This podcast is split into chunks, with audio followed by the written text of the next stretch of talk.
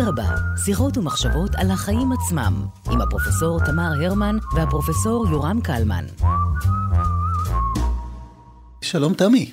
היי רם, יש לנו שיחה נוספת, הפעם על אה, נושא של אה, התנגדות אזרחית, ועכשיו עברנו ליבשת קצת רחוקה, אם כי חלק מהשיחה שהייתה לנו על אביב ערבי הוא גם קשורה גם באותה יבשת, אבל בשני קצוות שונים של היבשת הזאת, והפעם? נכון, השיחה הזאת היא על מנדלה וההתנגדות לאפרטהייד, והעורך שלנו הוא דוקטור אלון ליאל. אה, דוקטור ליאל הוא חוקר יחסים בינלאומיים, דיפלומט ישראלי, הוא כיהן כמנכ"ל משרד הכלכלה והתכנון, מנכ"ל משרד החוץ, כשגריר בדרום אפריקה, וכממונה על היחסים בשגרירות ישראל באנקרה, טורקיה, עוד לפני כינון היחסים הרשמיים. אה, שלום אלון. שלום רב. אני הייתי רוצה שאולי תיתן לנו איזשהו קונטקסט, מתי ולמה התחילה ההתנגדות למשטר האפרטהייד ואיך היא התפתחה. ההתנגדות לאפרטהייד התחילה עוד לפני שהיה אפרטהייד. זאת אומרת, גזענות אה, הייתה בדרום אפריקה הרבה מאוד שנים, ואת ההתנגדות לגזענות התחילו בתחילת המאה ה-20. בעיקר עם הקמת הקונגרס הלאומי האפריקני ב-1912, אבל גם בשילוב עם מהטמה גנדי שהיה בדרום אפריקה, וזה התבטא בעיקר בשריפת פאסים שהיו דרושים, רק הציבור השחור היה צריך להציג אותם וכן הלאה. האפרטהייד עצמו אה, קם ב-1948. זאת אומרת אחרי מלחמת העולם השנייה. כן. האפרטהייד זה סדרה של אה, כ-300 חוקים שעברה בפרלמנט הלבן, שלמעשה עשתה פורמליזציה של הגזענות הדרום אפריקאית. היא מיסדה את כל העסק. ולמה ב-48' הורגש הצורך לעשות את זה? במלחמת העולם השנייה דרום אפריקה הלכה עם הצד המפסיד. וכשהיא אה, יצאה מהמלחמה הזאת, היא הסיקה את המסקנות שלה ממה שהתרחש, אה, והרגישה, הציבור הלבן, הבורי, הרגיש צורך אה, להגן על עצמו, למסד את ההגנה על עצמו, לאכוף את ההגנה על עצמו, והעביר את זה בפרלמנט. הפרלמנט היה כולו לבן. ושלושת מאות החוקים האלה, שהיום אתה קורא אותם, אתה פשוט לא מאמין מה שאתה רואה. תן לנו דוגמאות. אה, דוגמה שאם אה, פרופסור באוניברסיטה, פה זה רלוונטי, שותה כוס קפה עם חבר שחור בבית קפה, הפרופסור יקבל שישה חודשי מאסר והחבר השחור שלוש שנים. למשל, דוגמה אה. קטנטנה, או הגדרות מאוד מדויקות מלבן, מצבעוני, מהודי ומשחור. ולכל אה, קבוצה, לכל שבט, אה, יש את התקנות לגביו, תקנות מאוד מאוד מגבילות לגבי השחורים, קצת פחות מגבילות לגבי הצבעונים, דברים נוראים, כולל האיסור אה, לקיים יחסי מין, האיסור להינשא בין הגזעים, וגם אם אתה נישא בין הגזעים, אז הגזע הבכיר יותר יורד לרמה של הגזע הנמוך יותר אוטומטית. עוד כהנה וכהנה. באמת, היום אני לפעמים מקריא סעיפים לסטודנטים, הם נשארים פעורי פה. זה באמת דבר, בוא נגיד בעדינות, שלא עומד במבחן הזמן. וכמה זמן האפרטהייד עמד במבחן הזמן? מ-48 עד 94. למעשה אפשר אולי להוריד פה ארבע שנים, כי מנדלו שוחרר ב-90. אבל אז אולי אפשר לראות את שחרור מנדלה כקצב, אבל זה בהחלט לא היה הסוף, כי היו עוד ארבע שנים של משא ומתן עד שמנדלה ניצח בבחירות. אבל הרבה מאוד זמן, ארבעה וחצי עשורים, אה, האפרטהייד שלט ביד רמה. אז מה באמת ככה לוח הזמנים או ההתגלגלות של המחאה נגד האפרטהייד? הציבור השחור אה, בדרום אפריקה הבין אה, מה קרה מהיום הראשון. והייתי אומר, התחיל להתארגן אה, בצורות שונות. העולם לקח לו הרבה מאוד זמן להבין. הם בכוונה קראו לזה אפרטהייד ולא segregation. דרום אפריקה זה מדינה דוברת אנגלית. הם יכלו בקלות לקרוא לזה segregation, כי זה מה שזה. אבל segregation כבר היה מונח אה, טעון בארצות הברית, והם רצו משהו, מונח שלא יכירו, והם בחרו את המונח הפרדה מאפריקאנס. אז כמובן, השחורים, הצבעונים, אה, מיום א', אה, מתנגדים לזה בתוך דרום אפריקה, ובעולם מעט מאוד אה, מדינות הבינו מה קורה.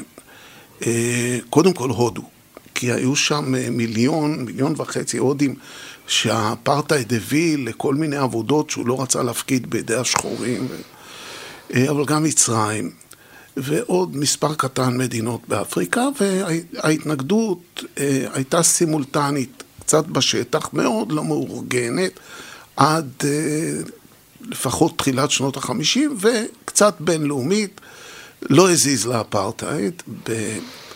פחות או יותר 54, 55, מנדלה נכנס לתמונה.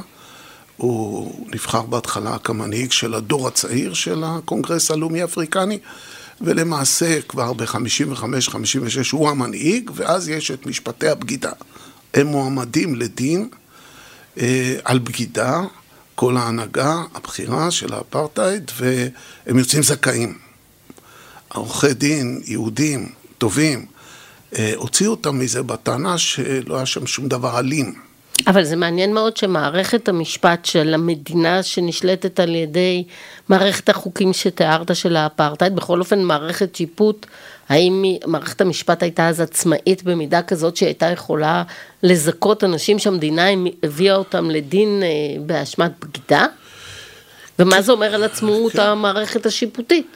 קודם כל זאת עובדה. הם הועמדו לדין על בגידה. על, על חתרנות, על הרצאות נגד האפרטהייד, על הפגנות נגד האפרטהייד, אה, אבל עורכי הדין, ביניהם שני יהודים מאוד מאוד בולטים, איזי מייזלס וג'ו סלובו, אה, טענו שעל פי החוק בדרום אפריקה אה, רצו מאסר עולם. אפשר לגזור מאסר עולם רק אם ההתנגדות הייתה אלימה, וזה היה ארגון מאוד מאוד לא אלים. לא אלים באידיאולוגיה שלו, ברוח אה, גנדי, כן. ברוח מרטין לותר קינג, והם הוכיחו שהתנגדות לא אלימה היא לא בגידה במדינה, ויצאו זכאים, אבל זה לא, לא הכניסו אותם לכלא, אבל את כל השאר עשו להם. בכל זאת, הם, הם היו אה, תחת אה, מיקרוסקופ של השלטונות, אסור היה להם להיפגש בפגישות של יותר משלושה אנשים, למעשה הורידו אותם למחתרת. הורידו אותם למחתרת, לא לכלא, אבל למחתרת. ואז ב-61, מה קורה לנו? ב-61 יש אירוע אה, בעיירה שנקראת שרפוויל, ושחורים, הייתי אומר כמנהגם, הפגינו מול תחנת משטרה, הם נהגו לשרוף את הפסים, ו... אה, השוטרים באיזושהי נקודה חשו מאוימים, התחילו לירות, וכשהקהל התחיל לברוח, הם המשיכו לירות, ו-69 שחורים אה, נהרגו, נרצחו, כשרובם הגדול ירוי בגב. ומנדלה, שהיה במחתרת, הוא, הוא, הוא גר באיזה מרתף של איזה חבר, אה, אה, קרא לאיזה עיתונאי, אה, אגב גם יהודי, ואמר לו, אנחנו עוברים למאבק אלים. אה, זאת הייתה נקודת השבירה, ובאמת בין 61 ו-63 הם מארגנים את הצבא שלהם, את ה-MK, את הזרוע הצבאית, ומתחילים אה, להתארגן, זה עוד לא כל כך פעולות, כי הם צריכים ללמוד, הם לא היו ארגון אלים, הם לא היו ארגון מאומן. ואז גם תופסים אותם, ואז באמת יש משפט אה, שהם הולכים כולם למאסרי עולם, כל המנהיגות הבכירה. ואז איך זה ממשיך? זאת אומרת, כשאתה מוריד את שכבת המנהיגות, הרבה פעמים יש לנו תהליך של התפוררות של אה, מחאה אזרחית שכזאת. זה בהחלט קרה, זה בהחלט קרה. אה, מנדלה וחבריו הולכים למאסר עולם, אבל כל מכיוון שהארגון עצמו מוכרז ארגון טרור בלתי חוקי, כל ההנהגה שלו נאסרה בורחת. זאת אומרת, המאבק נשאר בלי מנהיגות. אה, בהחלט אה, ירידה חדה מאוד, אה, כי מנדלה גם היה מנהיג מאוד כריזמטי, וסביבו גם היו אנשים שהיו נערצים על, ה, על הציבור השחור, כמו וולטר סיסולו ואחרים, והם נשארים בלי מנהיגות, ואז לאט לאט זה צומח מלמטה, בעיקר דרך האיגודים המקצועיים, והם בנו תחליף לאפריקן נשיונל קונגרס, שנקרא UDF, United Democratic Front, שהיה מין ANC חוקי. אה, ושם לאט מנהיגות מאוד צעירה, מאוד צעירה, של מנהיגי איגודים בעיקר, גם מנהיגי סטודנטים, והם מתחילים לעשות את אה, מה שנהגו לעשות במקומות אחרים בעולם נגד אה, אה, אפליה ונגד גזענות וכל מיני אירועי מחאה, אה, שביתות שבט, החרמת אה, אוטובוסים לבנים ו- וכן הלאה. ולאט אה, לאט הם צומחים אה, אל תוך אה, מהומות אה, סואטו. מזכיר את סואטו שהוא... כן, סואטו זאת הערת השחורים, בוא נגיד, הייתה הכי גדולה באזור יוהנסבורג.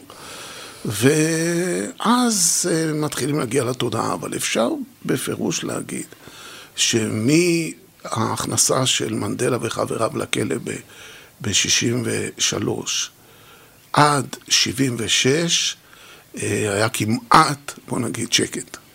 אה, דברים מקומיים וכמובן התנגשויות מקומיות, אבל בתודעה הבינלאומית זה כמעט לא היה קיים.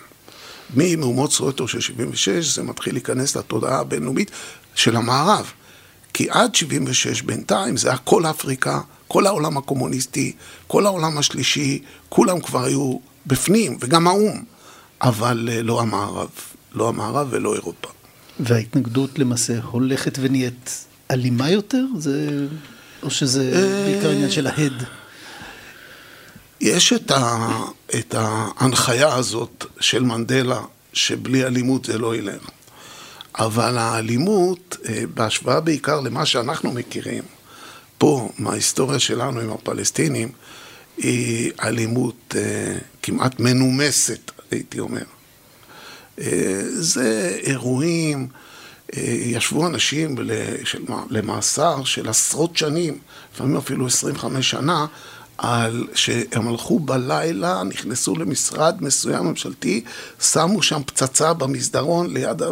הפצצה לא התפוצצה 25 שנה. זה, האלימות הייתה מכוונת נגד אה, אתרים ממשלתיים, בעיקר אתרים ביטחוניים.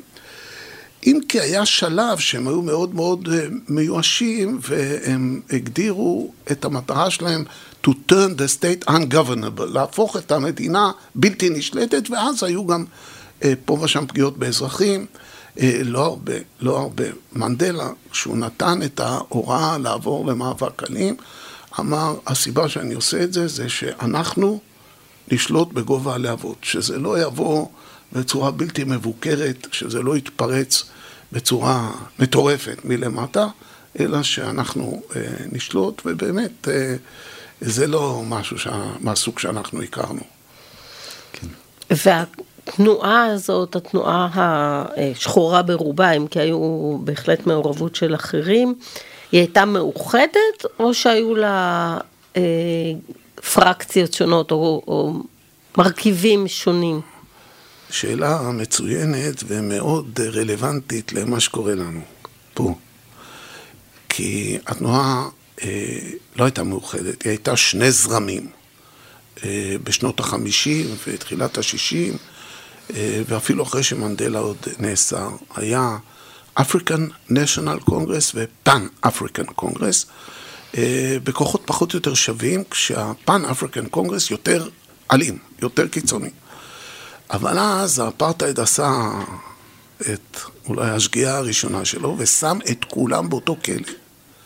והמנהיגות של מנדלה אה, כל כך בלטה בכלא, ברובין איילנד, שבכלא הוא איחד אותם.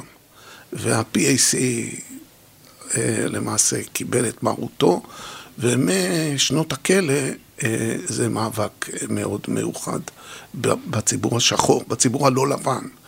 אה, עוד החלטה חשובה של מנדלה הייתה לקבל לבנים לשורות המאבק, היה ה-PAC התנגד, ה-Pan African Congress, והוא הסכים, וזה אפשר למפלגה הקומוניסטית להיכנס, ובה היו הרבה יהודים, ומאז יש גם יהודים, היו יהודים במאבק, כולל במאבק האלים.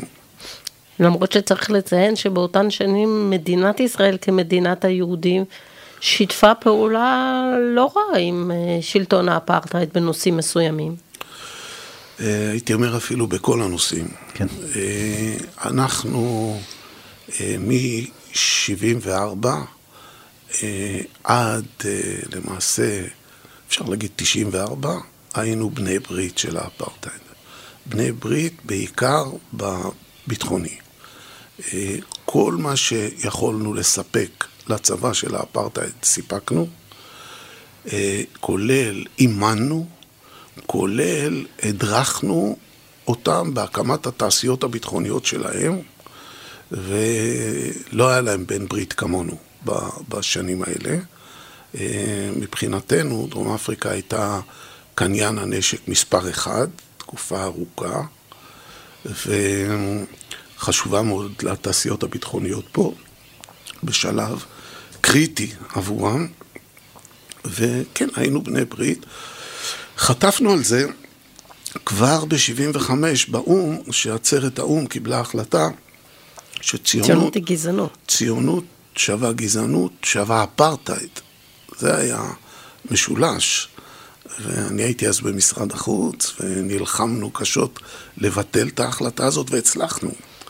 לקח 16 שנה, ולא קורה הרבה שהעצרת מבטלת החלטה של עצמה. וכן, היינו בני ברית. אה, אה, לא יודע איך היום אה, הציבור הישראלי רואה את זה, אבל היינו בני ברית של האפרטהייד. ואז אנחנו מתקדמים מבחינת זמן בדרום אפריקה, ואנחנו עוברים לשנות ה-80, ובעצם מה קורה שבתחילת שנות ה-90, אגב, היו אז שלושה תהליכים שיצאו לדרך פחות או יותר במקביל, היה בדרום אפריקה, היה בצפון אירלנד, והיה כאן, והייתה כל הזמן תחרות מי יגיע בסוף לאיזשהו הסדר, והצפונירים הצליחו להגיע להסדר, בדרום אפריקה קרה מה שקרה, ואנחנו עדיין uh, תקועים עם הסכסוך הישראלי-פלסטיני בלי איזשהו אור בקצה המנהרה. אבל מה קרה פה שפתאום בתחילת שנות התשעים אנחנו רואים איזושהי פריצת דרך במאבק הזה? אז אה, הייתי אומר, אה, קודם כל, הסקנדינבים. אה, שוודיה ונורבגיה הבינו ראשונים מה קורה באירופ, באירופה, במערב. אה, אגב, נתנו... נורבגיה גם הייתה מעורבת כאן בתהליכים. נכון, נכון, ושם הם נתנו אה, פרס נובל לשלום לדזמונד טוטו, עוד לפני כן הם נתנו למנהיג קודם של ה-ANC, הצ'יף לטולי, ו... הנובל לשלום הזה, עם הכריזמה של טוטו, חשפו את פשעי האפרטהייד בפני האירופים. אה, סקנדינביה, שוודיה, נורבגיה, גם בצורה מאוד מאוד אה, משמעותית, אה, סייעה ל-UDF, לאיגודים מקצועיים, לארגוני סטודנטים וכן הלאה. לאירופה, ללב של אירופה, לאיחוד האירופי, שהיה 12 מדינות, זה הגיע רק באמצע שנות ה-80, וב-86 היו הסנקציות האירופיות. אה, זה המפנה הגדול. אה, במקביל, אה, העולם גילה את מנדלה. במשך 20 שנות הכלא הראשונות, לא ידעו על מנדלה. אסור היה לפרסם תמונה שלו, אסור היה לפרסם את השם שלו, ולאט לאט, אגב, גם פעילה יהודית, דווקא לא במאבק, חברת פרלמנט הלבן, הלן זוסמן התחילה לבקר אותו בכלא, ובעולם התחילו לשמוע, והתחילו קונצרטים גדולים בלונדון, פרי נלסון מנדלה. ואחרי שאירופה עשתה את הסנקציות, נשארו שתי מדינות חשובות מאוד לדרום אפריקה שלא נכלל, לא הטילו סנקציות, אחת הייתה ארצות הברית, והשנייה, תנחשו מי? אנחנו, וזה לא לקח הרבה זמן, ארצות הברית של רייגן, אה, שדרום אפריקה הייתה בת ברית שלו כחלק מהמערב, אה, הטילה אה, סנקציות, ואחר כך גם אנחנו, ומפה זה התגלגל מהר מאוד. השלטון הדרום אפריקאי הבין שהוא חייב להיכנס לשיחות עם מנדלה, ונכנס לשיחות עם מנדלה אישית, הזיז אותו גם בכלא בקייפטאון, כבר לא ברובין איילנד, והשחרור שלו בפברואר 90 אה, היה למעשה שלב ראשון בנפילת האפרטהייד, כי ה-ANC כבר לא היה ארגון טרור, כל הגולים יחזו לחזור, והתנאי של מנדלה היה שכל האסירים משוחררים איתו באותו יום, למעט אה, שניים שהוגדר עליהם, שניים מכל צד אגב, שני לבנים, שהוגדר שהם, מה שנקרא אצלנו, הרבה דם על הידיים. אבל uh, כולם השתחררו, ואז התנועה מקבלת שוב, המאבק מקבל שוב את המנהיגות שלו, ונכנסים למשא ומתן, ולוקח ארבע שנים uh, עד uh, הבחירות הדמוקרטיות. ועולה כמובן השאלה שהיא פשטנית, אבל אני הדיוט בתחום הזה, אני יכול לשאול אותה, האם בסופו של דבר ההתנגדות האזרחית היא זו שהובילה לניצחון, להצלחה? בלי שום ספק. קודם כל, לא, לא היה התנגדות צבאית. אין, אין לשחורים, אין נשק. אין נשק. אה, אה, בואו נגיד לשחורים בדרום אפריקה. כי כשמתחילים את ההתארגנות הצבאית שלהם, הם מוציאים אנשים למדינות הסמוכות ומתחילים לאמן אותם. אגב, באיזשהו שלב הם גם שולחים למחנות בלבנון, והם מתאמנים שם עם אנשי אש"ף והIRA, ו... זאת אומרת, ה... ה... זה היה חסר משמעות לחלוטין, הצבא שלהם. זה גם לא פעל כצבא, זה פעל כ... כפעולות, פעולות בודדות. המחאה האזרחית, היא עשתה את ההבדל. קודם כל, היא גיבשה כל הזמן את הציבור הפנימי ונתנה לו איזושהי תקווה, אבל עוד יותר מזה, היא משכה בסופו של דבר את תשומת הלב של העולם. תבין שהכריזמטור, תבינו שהכריזמטור נאמבר 1 שלהם, 27 שנים בכלא, מתוכם 15 שנים בתא עם עבודת פרח, הוא לא מנהיג, הוא לא יכול להנהיג, וכל היכולת של מנדלה זה ה-EQ, זה, ה, זה היכולת, הכריזמה שלו, הבין אישית, הייתי אומר.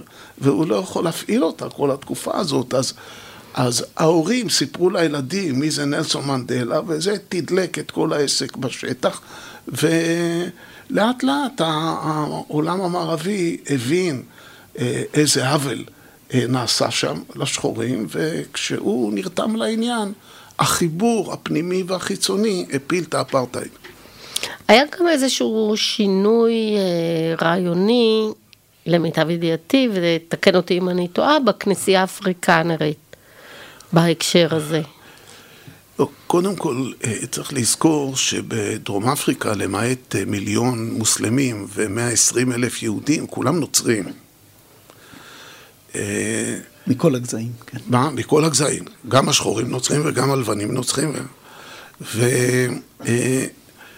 והכנסייה היא למעשה לאט לאט נרתמת למאבק, אם כי בצורות קצת שונות. ובאמת, אני חושב שאפשר לדבר אה, על שני ראשי חץ, מנדלה וטוטו. טוטו היה ארכיבישוף, אה, נכון שהוא יותר מדבר והוא לא מעורב בשום דבר אלים, ו... אבל אה, טוטו היה מאוד חשוב, והם היו בני ברית. הייתי אומר שטוטו היה אה, יועץ מאוד בכיר למנדלה איך להתייחס לנושאים הדתיים ואיך לרתום את, את נושא הדת למאבק. אה, אני ראיתי את זה במו עיניי אה, כשהייתי שגריר שם, אה, כשמנדלה אה, נבחר, טוטו אמר לו, weekend ראשון אתה הולך בשישי למסגד, בשבת לבית כנסת ובראשון לכנסייה. וזה מה שמנדלה עשה, ואני, הייתה לי הזכות לשבת לידו בבית כנסת אה, כשהוא דיבר, הכנסייה הייתה חלק מהעניין. חלק, אה, אני לא הייתי אומר, לא מרכזי, כי ה-ANC הוא חילוני בגלל המרכיב הקומוניסטי המאוד חזק, והסיוע המאוד חזק שהם מקבלים מברית המועצות וממה שאז מדינות מזרח אירופה, הרבה מה, אה, מהציבור שגלה אה, הגולים הפוליטיים למדו שם באוניברסיטאות וקיבלו סיוע והדרכה צבאית וכסף, זאת אומרת ה-ANC מאוד אה, חילוני באופי שלו וגם מנדלה, אבל אה, טוטו רותם את, ה, את הכנסייה למאבק. אז אולי נשאל אותך שאלה אחרונה, כי הגענו לסוף, ואז האפרטהייד נופל. האם דרום אפריקה מצליחה לכונן משטר שהיית מגדיר אותו דמוקרטי? בהחלט כן, בהחלט כן. עם חוקה שנחשבת אה, עד היום אחת החוקות הכי נאורות על הגלובוס. זה לא אומר שהמהפכה הצליחה, כי יש דברים שהם נכשלו בהם. והם?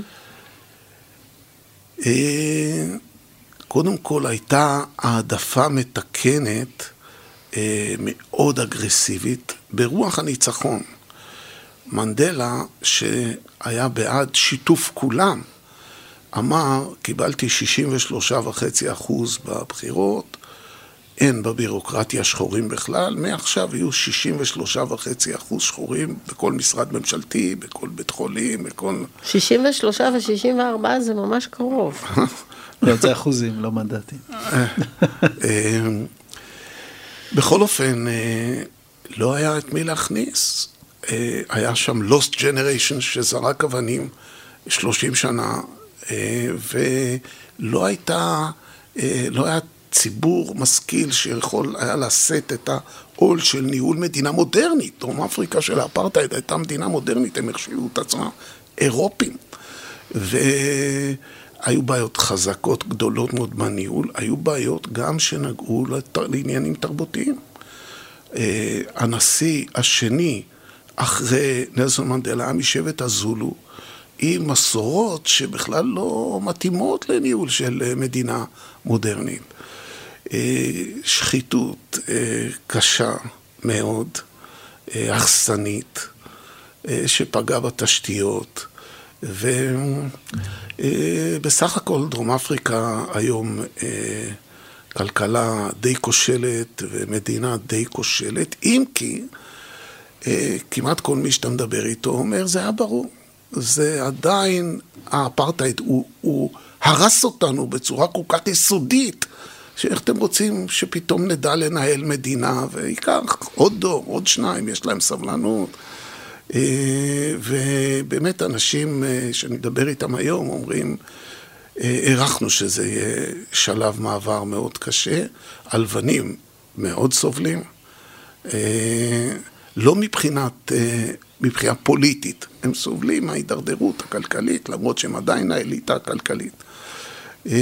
דרום אפריקה היום לא נראית טוב, אבל דמוקרטיה יש שם. דמוק... אני לא יודע, שוב, אה, אם יש הרבה שחיתות, אפשר עוד לקרוא לזה דמוקרטיה. אני לא רומז פה, פה על, עלינו, אבל הרבה מאוד שחיתות, הרבה מאוד שחיתות. אה, הדור של מנדלה מעולם לא הואשם בשחיתות, והיורשים, הדור שאחרי, הייתי אומר, הסתחרר ממה שנפל עליו. והיד על הקופה. אה, בתוך הקופה. בתוך הקופה. זה היה דבר מאוד הרסני וחבל, אבל אה, דיברתי בזמנו עם דה קלרק על זה, הנשיא, והוא אמר, תבין, הבעיות שיש לנו היום הן בעיות של, אה, שצריך מהנדסים, שצריך מנהלים, זה ביצה שאפשר לייבש עם ידע אקדמי שיש היום. הבעיות שהיה לנו אז, לא, אי אפשר לפתור אותן אקדמית. היה צריך מנהיגות שתכניס את, ה, את היד עמוק עמוק לעניין ותקריב את עצמה במידה מסוימת. ו, אז אה, את הבעיות הפוליטיות של הסכסוך הם פתרו, ונשארו להם בעיות שיש לפעמים להרבה מאוד מדינות כשהם על סף פשיטת רגל. דוקטור ליאל, אה, הייתה שיחה מרתקת, אני חושב שהדגמת גם איך הצלחה מסוימת אה, יכולה להסתיים עם תוצאה פחות טובה, כי להרוס חברה ולהרוס מדינה קל מאוד, ולבנות זו עבודה קשה שמחייבת הקרבה עצמית ו... והגינות וצניעות, והיה מרתק לשמוע את זה ממי שהיה שם וראה את הדברים. תודה רבה לך. תודה, תודה רבה. תודה לכם.